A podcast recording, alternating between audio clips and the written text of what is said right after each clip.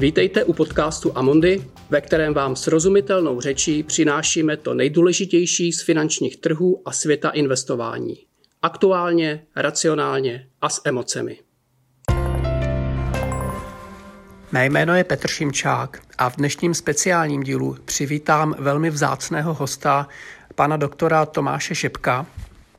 Tomáše není třeba moc představovat, ale pro tu menšinu z vás, kteří ho snad ještě neznáte, Tomáš Šebek je chirurg se zaměřením na nádory tlustého střeva a jejich prevenci. Je otec čtyř dětí, účastník misí Lékaři bez hranic a spoluautor služby u lékaře.cz. Je také spisovatel a letec. V našem investičním podcastu samozřejmě musíme probrat zdraví jako investici a také jeho online lékařskou poradnu a objednání u lékaře.cz ale pustili jsme se i do témat blízké a vzdálené budoucnosti, jako je disrupce v medicíně, digitální prevence, telemedicína, e-health s přesahem na etiku a koncept dlouhověkosti a další témata. Tomáši, vítejte a děkuji, že jste přijal účast v našem podcastu. Díky moc za pozvání. Tak, Tomáši, eh, já asi začnu nejprve tím, že eh, popíšu svou vlastní zkušenost s projektem u lékaře CZ. Mě už delší dobu trápí tenisový loket a dostal jsem eh, jako indikovanou terapii rengenové záření. No a sám jsem se snažil s panem Googlem si s tím poradit a několika telefonními čísly na tři pražská pracoviště. Neúspěšně po několik dnů. No, pak jsem si nainstaloval aplikaci u lékaře CZ a vám to netrvalo ani těch garantovaných 6 hodin a měl jsem termín. No a co ještě zajímavé, teda, eh, tak nad rámec téhle služby, eh, když jsem dojížděl v tom termínu, tak jsem měl problém s parkováním, protože to byla doba covidu, eh, parkovalo se všude zadarmo, já už jsem byl ve stresu, protože jediný telefon, který jsem měl, bylo právě na vaši službu, ne na to pracoviště, abych jim oznámil, že přijdu pozdě, aby mě nevyškrtli. No a zavolal jsem eh, na vaši službu a slečna mi pomohla a během pěti minut vyřešila, všechno domluvila, takže já jsem byl, já jsem byl nadšený, takže díky moc za to. My děkujeme za pěknou zpětnou vazbu. Tak to jsem ráda. Možná pojďme na první okruh právě našeho povídání na tu eh, službu u lékaře CZ. Vy jste v jednom rozhovoru v nějakém podcastu prozradil, že ten eh, B2C model je vlastně pro vás ztrátový, kdy ten servis toho konečného zákazníka, já si taky myslím, že za ty dvě stovky, co jsem zaplatil, tak jsem se vám asi moc, asi moc nevyplatil. A vy jste i někde zmínil, že vlastně už i hrozil takový ten zánik tohoto projektu, že jste opravdu řešili, řešili jak, to, jak to udělat, i když vlastně vše fungovalo perfektně a vy jste doslova přes noc vymysleli nějaký B2B koncept a koncept zdraví a prevence do firem a ty firmy si to osvojily jako strategický asset, asset aktivum. Funguje to? Mě by zajímala racionalita téhle telemedicíny, možná z pohledu financí. Čistě finančně skutečně jakoby B2C je hodně komplikovaná záležitost. Na druhou stranu za nás vlastně je to eh, to, co jsme si chtěli vždycky splnit ideově, eh, protože původně se zabýváme primárně službama v oblasti B2B. Mm-hmm. ale B2C za nás bylo takový, hele, když to zvládne kluci z Alzy a z Rohlíku, tak proč to sakra nemůžeme zvládnout jako my za u lékaře CZ. Až teprve vlastně nějakým provozem a opravdu počítáním detailním celých nákladů jsme zjistili, že hm, to, co uživatel dneska zaplatí, je zhruba pětina toho, kolik ta služba v té zatím velmi jako jednoduché formě stojí, takže ty náklady jsou prostě pětinásobně vyšší eh, než ten poplatek od uživatele a de facto skutečně jsme se dostali, ale tam bylo spoustu dalších jako okolních faktorů do situace, kdy jsme z jednoho den, dne na druhý nevěděli, jestli ta firma přežije, jestli bude prostě příští měsíc na výplaty.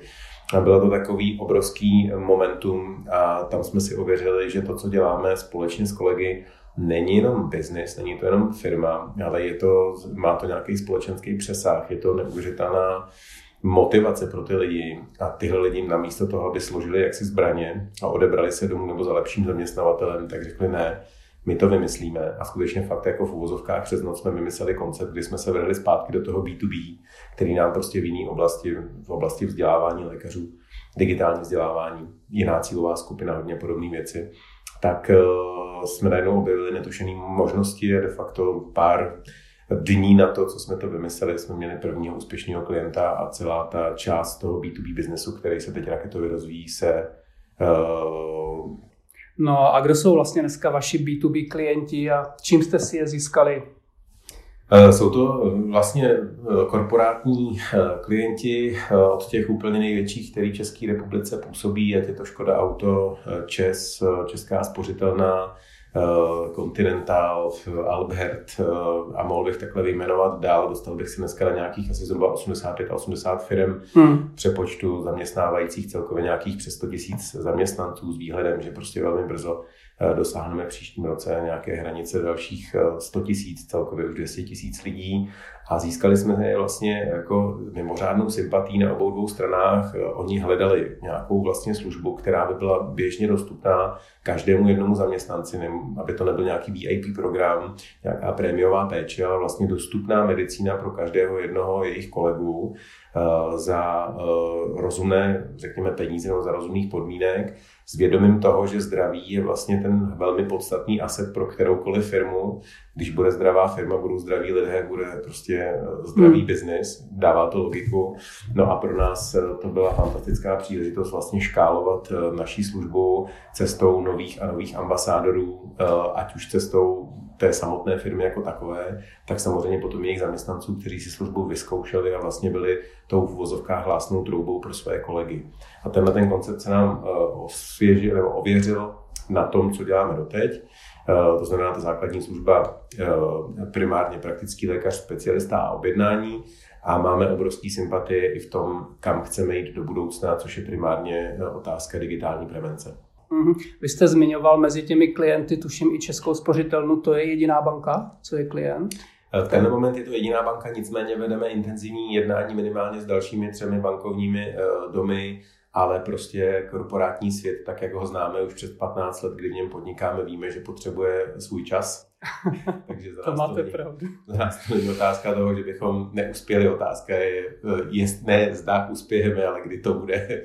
Takže já věřím, že to nebude zdaleka jako jediný bankovní dům, ale je potřeba přiznat Český spořitelně, že je za mě jakoby eh, na tu velikost největší česká banka hmm. neuvěřitelně flexibilní, má fantastický management, management. Osobně mi prostě Tomáš Salomon velmi sympatickým člověkem a velmi prostě rychle pochopili tu ideu. Takže vlastně jako pilot v oblasti bankovnictví byla Česká spořitelna a dosud je jako fantastickým partnerem. No, tak já vám budu fandit, aby se přidali další banky, protože zrovna třeba náš podcast poslouchají hodně uh, i ostatní finanční domy, asi nejvíc Unicredit a Komerční banka, tak si myslím, že třeba je to zaujme. Ale já si tady ještě dovolím s tou investicí do zdraví a v asetu i malou vsuvku která má zkrátku ESG v našem světě asset managementu, zprávy aktiv, kde to E je environmentální, S je právě sociální, kam patří i péče o zdraví a G jako governments. No a vlastně ten současný takový opravdu jako megatrend vlastně v celém investičním světě je v tom, že, a, že vlastně ty naše světy si tady možná trošku i propojují z toho titulu, že pokud je správce fondu, jako třeba Amundi nebo i ostatní světoví správci, tak když vlastně řeší, do, do jaké firmy budou investovat, jaké akcie nakoupí nebo dluhopisy, tak vlastně si právě skorují ESG scoring a ta péče o zdraví jako asset z pohledu zaměstnavatele je vlastně něco, co pomáhá tomu pilíři S. Takže vlastně takhle to zní trošku jako banálně, nebo možná i jako, ale není to tak banální, jak to může znít. Tady to labelování, známkování v nějakých písmenkách, protože to vlastně těm firmám opravdu přitahuje reálné investory a tady se bavíme jako aktivních, tak pasivních eh, fondech, investicích a, to, a jsou to objemově tisíce miliard dolarů, takže jako opravdu to nejsou malý assets, takže vlastně ta vaše služba může pom- pomoct tomu pilíři S. Já se zeptám ještě na jednu otázku, tak pokud vím, eh, ve vaší nejbližší vizi eh, jste také zmiňoval snahu přejít na real time a na, eh, na vlastně rozvinout digitální prevenci. Co si mám představit pod real time u služby u lékaře CZ? No, no real time je vlastně něco, co před eh, covidem uh, byla taková věc jako nice to have, komunikovat s naším uživatelem v reálném čase. Musím říct, že to je vlastně jako jeden z těch, řekněme, asetů samotné služby. Rozhodně to není její pilíř, nebo to není ani její cíl, ale mm. je to, řekněme, nějaký kanál nebo forma komunikace v reálném čase, kdy my jsme chtěli postupně ten interval těch 6 hodin, kdy my jsme dneska v průměru kolem jedné a půl hodiny bez problémů dotáhnout až do roviny, že to skutečně bude v reálném čase, protože dneska už ta klinika je obsazena neuvěřitelným množstvím lidí, specialistů, kteří, má, kteří, kteří mají de facto mm, čas a jsou schopni vlastně navázat ten rozhovor s pacientem okamžitě. Hmm. To, co jsme chtěli ještě vlastně předřadit do toho propojení mezi pacientem a odborníkem, je určitá forma umělé inteligence, formou třeba chatbota, který by byl schopný jako velmi dobře hmm. toho člověka nasměrovat, takže vlastně začnete problém bolesti hlavy, začne si s váma povídat eh, chatbot, který s váma provede nějakou základní jako elementární trasování deseti otázkama a v eh, třetí minutě vašeho rozhovoru plynule naváže neurolog. Jasně, že vlastně vás to nasměruje, to nasměruje. a ušetří to ten čas který nemusí dělat ten specialista. Přesně tak, je to inspirace prostě z obyčejný, v úzovkách z obyčejného e-commerce řešení zákaznické služby, ale není to vlastně jako jediná věc, zdaleka ne eh, to, co jste říkal eh, v té druhé části digitální prevence. To je naopak vlastně jako cíl toho všeho. Eh, naše telemedicína, vzdálený přístup real time, navázání na další služby, jako je elektronický recept, možná na nějakou digitální lékárnu a tak dále. To všechno jsou vlastně věci, které bychom chtěli v rámci té naší služby Medical Concierge mít, ale cílem toho všeho je ideálně toho našeho uživatele metodicky vést k tomu, že nebude nemocný, že bude schopný mm-hmm. kontrolovat svoje v ideálním případě trvalé zdraví pomocí nějakých digitálních nástrojů. A tohle bychom mu chtěli dát jako v té druhé fázi, řekněme, rozvoje u lékaře CZ, když teď máme dobře pokrytou distanční péči, tak bychom se chtěli dostat ještě do roviny distanční nebo digitální prevence. Já možná ještě u toho konceptu nebýt nemocný nebo neonemocnět se zdržím, protože ono to je samozřejmě super. Ale jak chcete čelit, eh, možná se tam hloupě, jo, ale tady v rámci té prevence, jak chcete udělat ten design tak, abyste vlastně vyřešili tu základní výzvu lidské povahy, možná plynoucí z takové té lenosti, kde vlastně to žádoucí chování, tady je ta prevence, není otázka vlastně aktivní volby motivovaného jedince, ale možná nějakého designu toho problému. Já dám možná třeba tři příklady, takový ten úplně nejznámější eh, příklad hygiena na pánských záchodech na letišti a známá, známá muška. Eh, vůbec nezafungovalo apelovat na chlapy, aby hm, dobře apelovat na čistotu, ale to, co zafungovalo, že se dala muška do, do mušle a, a ten dopad byl, ale ten dopad byl obrovský. Náklady na čištění toalet klesly o 80% a prostě nepomohlo nic jiného. A, nebo možná, když půjdu na serióznější příklad, třeba takový a, klasický a, příklad darování orgánů, pokud vás potká smrtelná nehoda a, dopravní, tak vlastně buď vaše orgány mohou pomoci někomu v transplantaci nebo nikoliv a na to je potřeba váš souhlas. A jsou země, kde je míra souhlasu na úrovni 100%. Jo. Podíváme se do Rakouska, Belgie, Francie, Maďarska, Polska, Portugalska, tam jsou všechno země, kde souhlasí 100% lidí. A pak se podíváte do Dánska 8%, do Británie 17%, do Německa 12%. Jaký je rozdíl mezi Němcem a Rakušákem? 12 versus 100%. No ten, ten rozdíl je v tom, že Eh, v těch jedných eh, vlastně zemích ty lidé zatrhávají, že souhlasí a v druhých zemích zatrhávají, že nesouhlasí. No a základní lidskou povahou je nezatrhávat. Takže vlastně to je, a, a další příklady z financí je to třeba v penzijních fondech opt-in, opt-out. Takže to všechno je to nějaké společné téma prevence. No a mě by zajímalo, jak vlastně chcete ty lidi přesvědčit, aby se chovali zdravě a neumocněli jenom tím, že na ně nebudete apelovat, aby byli jako zodpovědní. To nefunguje.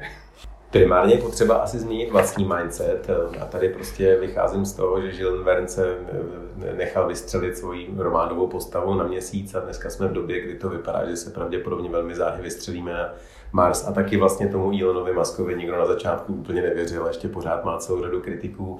Eh, chceme-li dosáhnout opravdu velkého úspěchu, tak si myslím, že musíme big think, musíme mít nějakou velkou vizi a to myslím, že máme velkou vizi a na druhou stranu být dostatečně skromní na to, že pravděpodobně budeme dělat jenom malé věci a že než se ta celá vize naplní, tak to může trvat třeba další generace. To je jedna věc, která je strašně důležitá a druhá věc, která vy jste ji krásně zmínil tím příkladem té mušky a močením do pánské mušle. Je potřeba na to jít od lesa, je potřeba ty lidi angažovat formou, která je pro ně přijatelná, jestli to bude zrovna nějaká gamifikace, nebo cokoliv jiného, ale um, to jsou přesně ty nástroje, které teď vlastně jakoby dáváme dohromady, programujeme, budeme testovat na poměrně velkém vzorku lidí a dál to cizelovat, aby to vlastně konečně zapadlo do toho konceptu. My se vlastně přiznaně hlásíme k té medicíně třetího tisíciletí, která je právě posunutá i těžiště do oblasti té prevence a je postavená na pilířích, eh, které říkají self-monitoring nebo vlastně permanentní monitorování. Eh, eh, personifikace. Každý ten jeden nástroj musí být šitý tomu člověku, vlastně to musí být tailor-made, musí to být na míru. Musí tam být hlavně, to je možná to nejpodstatnější, participace toho uživatele. Ono se ne nadarmo říká té celé strategie vlastně 5P.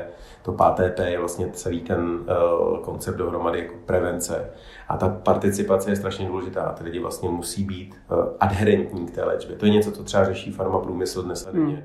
Každý jeden lék, eh, ať je sebe lepší, uh, jeho prostě úhelným kamenem je, jestli ho uživatel bude užívat, anebo nebude.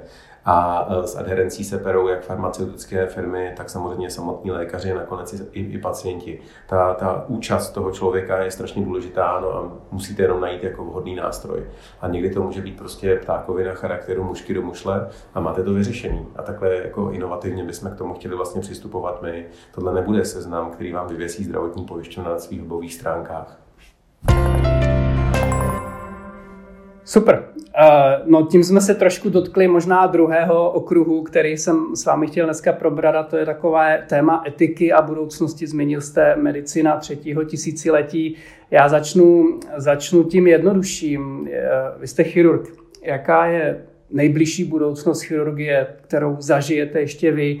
Můžeme se bavit o nanorobotech nebo chirurgii na dálku. Uh, vybavuju si problém zapomenuté roušky v pacientovi, který jste někdy zmiňoval. Jaká je budoucnost tohoto oboru? A pak se posuneme možná ještě trošku i dál. Zapomenutá rouška v eh, pacientovi se váže k mé misi v Afghánistánu k mnoha hodinovému výkonu těžce postřeleného člověka Eh, kdy prostě eh, to se stane, řekl bych, každému jednomu chirurgovi, který tu chirurgii skutečně provozuje, takže jednoho dne tu roušku zapomene. Klika byla v tomhle konkrétním případě, že jsem plánoval se do toho pacienta po 12 hodinách už a priori vrátit, protože prostě ten jeho stav to vyžadoval a bylo to jasný, takže jsem si po sobě to, co jsem tam zanechal, tak jsem si taky vyndal. A nebyla to jedna rouška, byly to dvě roušky. A je dobrý si to přiznat a zůstat pokorný, jak kdo říká, že nemá prostě eh, v životě faily, tak lže a neměl by ty věci, které dělá, dělat. Mimo jiné neměl by dělat chirurgii. Eh, co si myslím, že se stane v chirurgii, tak určitě to bude ten trend, který už tam je zhruba posledních 30 let, že se ty věci eh, budou vlastně odehrávat eh, takzvané, takzvaně mini-invazivně. To znamená, budou to menší a menší operační zákroky, zásahy do toho lidského organismu. Ten velký diametrální rozdíl mezi medicínou 80. 90. let minulého století a tou současnou je, že předtím se do lidského organismu vstupovalo velkými řezy a dneska se vlastně snažíme do pacienta primárně vstupovat, pokud je to jenom trošku možné laparoskopicky, ať se jedná o hrudní nebo břišní dutinu, ale v podstatě jakákoliv další destinace na lidském těle.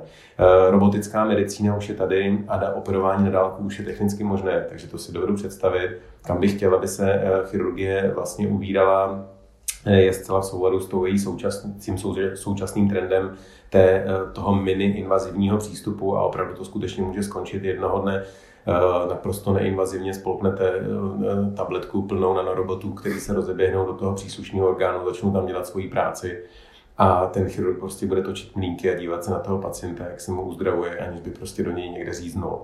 To je samozřejmě jako asi velká vize, budoucnost možná to bude trošku jinak, ale naprosto přiznaně si myslím, že jsem jako jedna třeba možná z posledních nebo předposlední generací těch klasických hmm. chirurgů a že jednoho dne prostě skončíme někde v akváriu, v teráriu a budete se na nás chodit dívat zoologický. A ta robotická chirurgie, která už je dnes možná eh, v Čechách, je také možné. Vy už můžete udělat operaci, že vy budete ten za tím robotem a váš pacient bude, vy budete v Praze nebo v New Yorku a váš pacient bude někde jinde. To už je realistický i pro vás nebo pro české pacienty v Čechách. Má to vlastně dva aspekty z hlediska lokalizace toho chirurga. Robotická pracoviště dneska v České republice fungují a není jich málo. Velmi z toho profitují primárně třeba pacienti s urologickými problémy operace prostaty. Dneska standardně robotická operace s velkou výhodou, stejně tak cévní výkony jsou obrovskou výhodou, ale výzva je vlastně kterákoliv jiná operace, která je buď plně robotická, nebo robotem asistovaná, což znamená, že ten chirurg nebo ten šéf chirurg sedí skutečně za stolem a pomocí pohybu ruky, pohybu ruky, které jsou snímány, se přenáší vlastně jeho eh, relativně nepřesné pohyby na to naprosto přesný rameno toho robota, který je schopný operovat za rohem a pohybovat se de facto v 360 3D prostoru, což je ta výhoda, že my jako chirurgové prostě na některé věci nevidíme, ale to laparoskopické kombinované s tím robotem umí de facto zázraky. No a pak už je strašně jednoduchý, když toho robota propojíte kabelem, tak ho můžete propojit i bezdrátově s chirurgem, který sedí prostě na Mayo Clinic v Americe na nejlepší chirurgii v, na světě a pan profesor vám prostě na dálku doperuje pacienta. Nesmíme eh, myslet na to, že může dojít ke ztrátě připojení a tím pádem ztrátě života pacienta. To se nikdy nestane, vždycky ten lokální tým je schopný tu operaci dokončit. Ale je to vlastně perfektní sdílení know na obrovské vzdálenosti, řádově prostě poloměr země koule. To jsou to jsou disruptivní témata, ale pojďme možná ještě o krok dál, možná do etiky medicíny. Já si vezmu inspiraci od eh, izraelského historika eh, Yuvala Noah Harariho a jeho koncept nebo jeho knihy, koncept Homo sapiens versus možná Homo deus, druhý díl. Dneska máme k dispozici eh, prostě CRISPR je tady. Na technologie na změnu DNA, vy to když tak možná upřesníte přesně, ale to už je realita. A máme tady obrovskou majetkovou příjmovou nerovnost ve společnosti. 1% nejbohatších lidí vlastní 50% majetku. 100 nejbohatších rodin vlastní to, co 4 miliardy eh, lidí. A možná se tady díky těmto konceptům a pokrokům rysuje biologická nerovnost. Můžeme se bavit o tom, že vlastně homo sapiens bude v budoucnosti pod člověk protože vlastně dneska máme stejný téma, ten talent eh, na začátku vrozený eh, je možná otázka stejná bohatého i chudého, ale možná v budoucnosti díky těmto technologiím vlastně ten talent bude vrozený, protože bude už z upravených technologií a tam se to opravdu může stát, že vlastně bude nepřekročitelná bariéra pro toho, kdo si bude moct zaplatit, že bude talentovanější, chytřejší, schopnější. Jak vidíte tahle ta témata v budoucnosti obecně, celkově, jakkoliv? Je určitě skvělý, že jste tu otázku uvedl těma dvouma zmíněnýma knihama, který bych doporučil k četbě úplně každému, komu záleží na tom, co bude zítra, pozítří, za týden a možná za sto let. Je to opravdu velmi pěkná úvaha, která vlastně jde napříč všemi obory. Mimo jiné, jeden z nich je vlastně medicína. No a já, když to trošku přiblížím třeba k tomu, co si dobře představit každý z nás, což je automotiv a autonomní auto, tak dneska vlastně v automobilismu nebo v automotivu jako dominuje otázka v souvislosti s autonomními auty, nikoli technická, jsme schopni vlastně jako auto eh, mít plně autonomní. Řekněme, že jsme na 95% toho vývoje. Ale otázka zní, eh, kdo bude mít zodpovědnost eh, za to, že to auto se bude muset někde rozhodnout, jestli přejede prostě starou babičku anebo mladou maminku s dvěma dětma. Bude to ten stroj, kdo bude vlastně, je to ten konstruktér, kdo má právní odpovědnost, jak se to vlastně auto má rozhodnout, aby to bylo správně. To jsou strašně složitý etický otázky, na základě kterých teprve můžete naprogramovat algoritmus té medicíně je to úplně stejné. Já jsem zastáncem toho, že člověk, pokud něco chce, tak toho dosáhne. Hmm. Otázka je, jestli by to měl chtít. A tam je ta etika, a protože my dneska už jsme technicky schopni zasahovat do genetického kódu, budeme čím dál tím lepší, budeme schopni klonovat, budeme schopni de facto skutečně vytvářet homodeus. To znamená člověka, který se vedle té normální generace Homo sapiens bude pohybovat třikrát chytřejší, třikrát větší, třikrát rychlejší, a teď bude strašně velká otázka za A, já jako jedinec chci být homo sapiens nebo homo deus, a za B, jakým způsobem bude mezi sebou koexistovat vlastně a spolupracovat ten homo deus a homo sapiens. Člověk má celý život nebo po staletí od svého prvopočátku tendenci dotahovat se na úroveň těch bohů, ale ten strašně jakoby eh, ta, ta základní otázka opravdu leží v tom, jako chceme to a co to vlastně přinese eh, za nějaký konotace, sociální rozdíly, všechno to, co jste vlastně zmiňovala, to je jenom zlomek, střípek toho, eh, co všechno může nastat. Takže já si myslím, že v té medicíně dospějeme do momentu, kdy řekneme, umíme stvořit jako život. Od začátku ve zkumavce do konce v podstatě poloboha nebo možná boha. Ale chceme to a to bude jako to, co budeme řešit. Ne, jestli budeme roboticky operovat, ne, jestli budou existovat nanoroboti nebo jiná technologie, ale jestli to budeme chtít. A budeme si vůbec moci položit tuhle otázku, když to budeme umět? Dobrá otázka, kdo si tuhle otázku má položit. to já si vůbec netroufám jako eh, zodpovědět a jak to vlastně v tom vývoji bude pokračovat, kdyby to měla být nějaká podprahová revoluce a nikoli disrupce. Se tam skutečně může stát, že jednoho dne se jako probudíme v tom Matrixu a ono se to odehraje a my k tomu nebudeme mít možnost říct ani slovo. Možná je fajn, že zrovna tenhle konkrétní autor, ale není jediný, na to upozorňuje a že je fajn si tohleto uvědomit a v podstatě si trošku jako ten eh, koncept toho standardního homo sapiens hlídat. A možná o tom přemýšlet, dokud je ještě čas. No, my v investicích řešíme dlouhodobé investiční horizonty a odkládat si na dlouhodobě. Já možná tady se taky zeptám, trošku jsme naťukli vlastně mm, jako hodně vzdálenou budoucnost, ale možná ne až tak vzdálenou. Bavíme se 2100, 2050, 2200, nebo vůbec netušíme, jenom tak Velmi pravděpodobně se už naše generace nebo generace našich dětí dožije od nějaké jako řádově více let než my, protože prostě budeme schopni prodloužit lidský život na základě dostupných faktů, která přijdou podle mě jako v řádu let, maximálně desetiletí. Takže ještě možná my dva, když tady děláme rozhovor, se dožijeme jako významně vyššího věku než prostě naši rodiče a naše děti na to můžou být úplně jinak, takže skutečně se to může týkat jako nejbližší generace, nejbližších možná dvou generací a uvidíme ten skokový rozdíl. A co bude prostě za 300 let, to si vůbec netroufám říct. Hmm. Tam může hmm. být pak hmm. úplně jako ta katarze toho všeho, protože si třeba nebudeme pokládat tu základní otázku včas, čím jakoby chceme v budoucnu být. A nebo to všechno dobře dopadne, v což já pevně věřím, že si mimo jiné i tuhle základní otázku zodpovíme a upřímně sám bych si přál, abychom zůstali tím homo sapiens druhem. No, to jsme se pustili na, na, na, slušnou, eh, na slušnou disciplínu. Možná teda pojďme ještě na ten třetí okruh, který jsem s vámi chtěl eh, probrat. Ono s ním samozřejmě trošičku souvisí a to je možná i téma duševní hygieny a nějaká další témata. To je možná jedna, jedna z věcí, která nám umožní zůstat eh, těmi homo sapiens. Já když se zamyslím nad tím vším, co děláte, tak eh, co děláte pro to, abyste nevyhořel? Jakou máte prevenci, jakou máte podporu?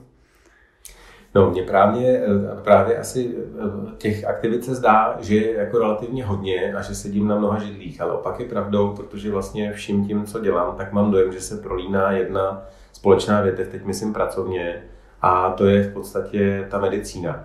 A může hmm. vám to připadat komický nebo směšný nebo úsměvný, ale je to třeba i to pilotování. Ono totiž pilotáž uh, od toho, že stojíte za stolem, se ničím neleší, kromě těch kulis.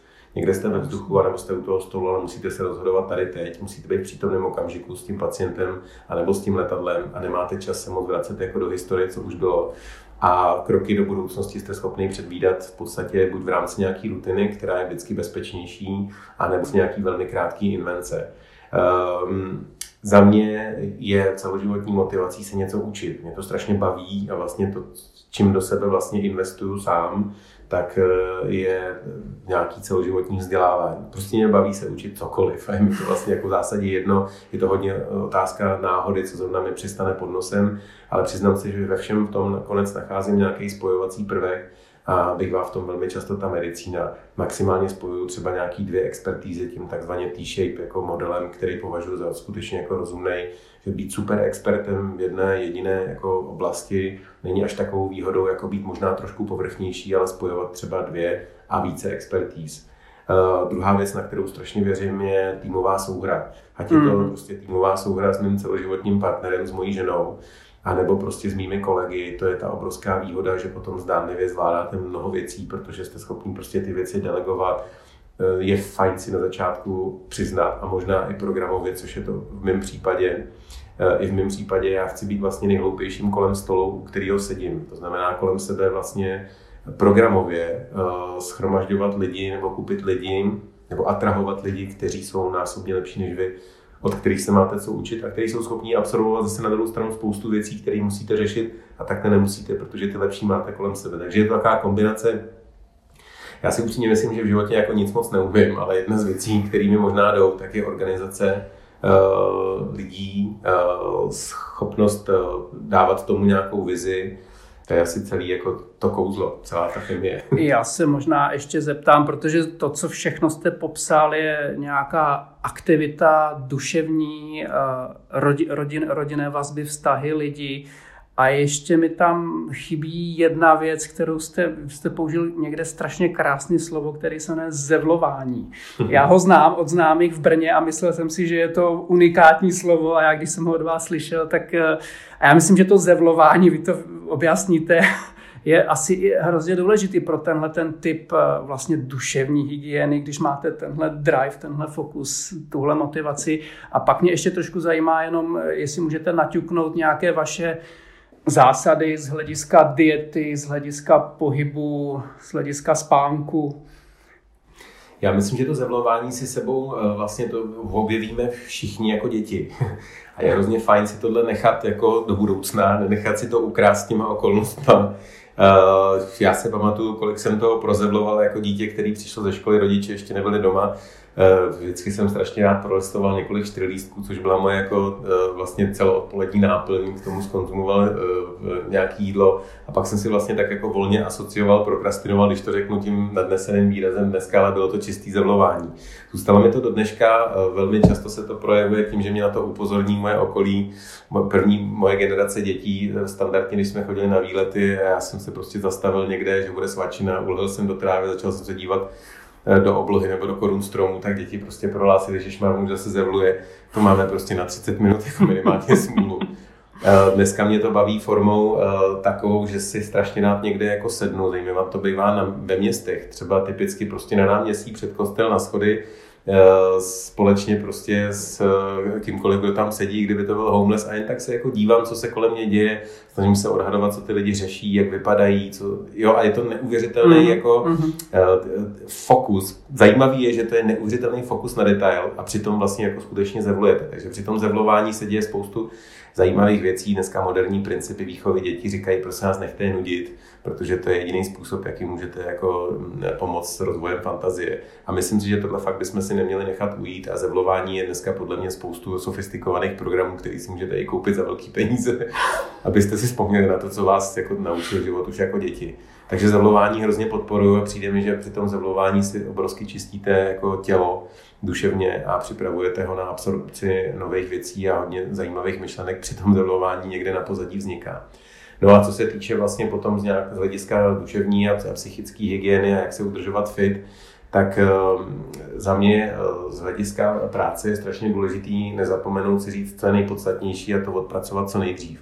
Moc to hmm. jako neodkládat, protože na ty kravinky kolem máte času vždycky dostat dost. Na druhou stranu je fajn dát si tu svobodu, že někdy si prostě řeknete, tak tohle se s proměnutím jako nepo. Takže to odsunete a ono se skutečně jako svět nezhroutí, pokud to zrovna není pacient, který mu jde o život. Eh, co se týče toho duš fyzického zdraví, já nemám moc prostor pro to jakoby dělat eh, a ani mě to nikdy moc nebavilo kolektivní sporty uh-huh. a snažím se vlastně pohyby z bodu A do bodu B kombinovat se sportovní aktivitou, takže namísto toho, abych jel do práce autem, tak prostě sednu na kolo, eh, namísto toho, abych prostě z jednoho místa na druhý třeba nádraží jsem se jako ráno přesunul zase třeba tím autem nebo jinak, nebo na tom kole, tak to prostě uběhnu. A když mě někdo hodně přinutí, tak lezu i do toho bazénu, abych naplnil tu triádu těch triatlonových aktivit.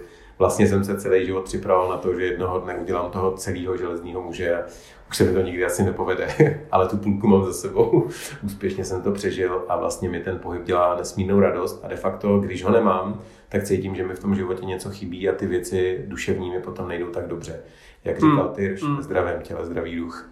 Super, děkuji. No, my, jsme, my jsme v investičním podcastu, tak já možná na ty úplně poslední tři otázky, které na vás mám nachystaný, tak se vrátím i k nějakému tématu rizik, eh, výnosů, peněz, investic, ale eh, začnu těmi rizikami, riziky, ale úplně nevyloženě investičními. Vím, že, vím, že eh, ty mise Lékaři bez hranic tak jsou samozřejmě v nebezpečných zemích a ta, ta rizika tam mohou být vnímána optikou nás odsud jako enormní, jako obrovská. A já vím, že jste taky zmiňoval někdy že vám vlastně pomohlo získat souhlas manželky, abyste na tu misi mohl vyrazit, že vlastně manželka věděla rizika a že jí to zdaleka tak jako ne, nezasáhlo, nebo se mýlím? Možná je to idealistický pohled na to, co si myslí moje žena, ale obecně to bylo tak, že vlastně než jsem vyjel na první misi, misi tak jsem si chtěl eh, ty rizika sám zhodnotit. Já myslím, že jsem člověk, který se průměrně bojí, nebo možná se bojím víc než průměr populace a prostě některé věci chci mít pod kontrolou. A já jsem určitě dobře studoval, jak to statisticky vychází, kolik mých kolegů prostě eh, náhle někde zemře, kolik z nich je třeba unešených. Eh, a zajímaly mě tyhle ty fakty a k těm hmm. číslům celkem transparentně jsem měl možnost dojít, co bylo mnohem podstatnější, bylo vlastně pochopení, jak celá organizace Lékaři bez hranic funguje a že ta zásadní bezpečnost tví eh, v té triádě, že jsme apolitiční, nezávislí eh, a eh, tím pádem v podstatě absolutně neproblematický pro to, aby nás přijmula de facto kterákoliv kultura, kterékoliv náboženství, hlavně ti místní lidé, se kterými o tom pracujeme. To znamená, to mě hmm. uklidnilo, ale na druhou stranu musím říct, že když vyhodnotíte všechny rizika, Takhle, když vyhodnotíte většinou všechny rizika, tak byste se nejradši do ničeho nepustili, protože všechno je nějakým způsobem rizikový. Takže uh, zhodnotit racionálně určitou míru rizika a druhá věc je, musíte podle mě trošičku sadit na nějaký jako uh, štěstí, uh, náhodu a ta obrovská motivace, kterou zatím máte to dělat, vám většinou tyhle problémy jako dovede, dovede překlenout. OK, děkuji. Já teď vás možná postavím do role nikoli lékaře, který pomáhá, ani do role podnikatele, který vlastně spojuje tu pomoc s biznesem, ale zkuste se vžít do role správce aktiv, který může pomoci světu, nikoliv jen tou vlastní činností, ale jako doktor, ale tentokrát třeba silou peněz, které vám svěřili jiní lidé a vaši klienti. Máte od nich třeba miliardu dolarů a oni chtějí na jedné straně těmi investicemi vlastně pomoct světu, ale současně chtějí výhodně investovat, chtějí nějaký výnos za nějaké podstoupené riziko. Nechtějí ty peníze rozdat, jo? není to charita.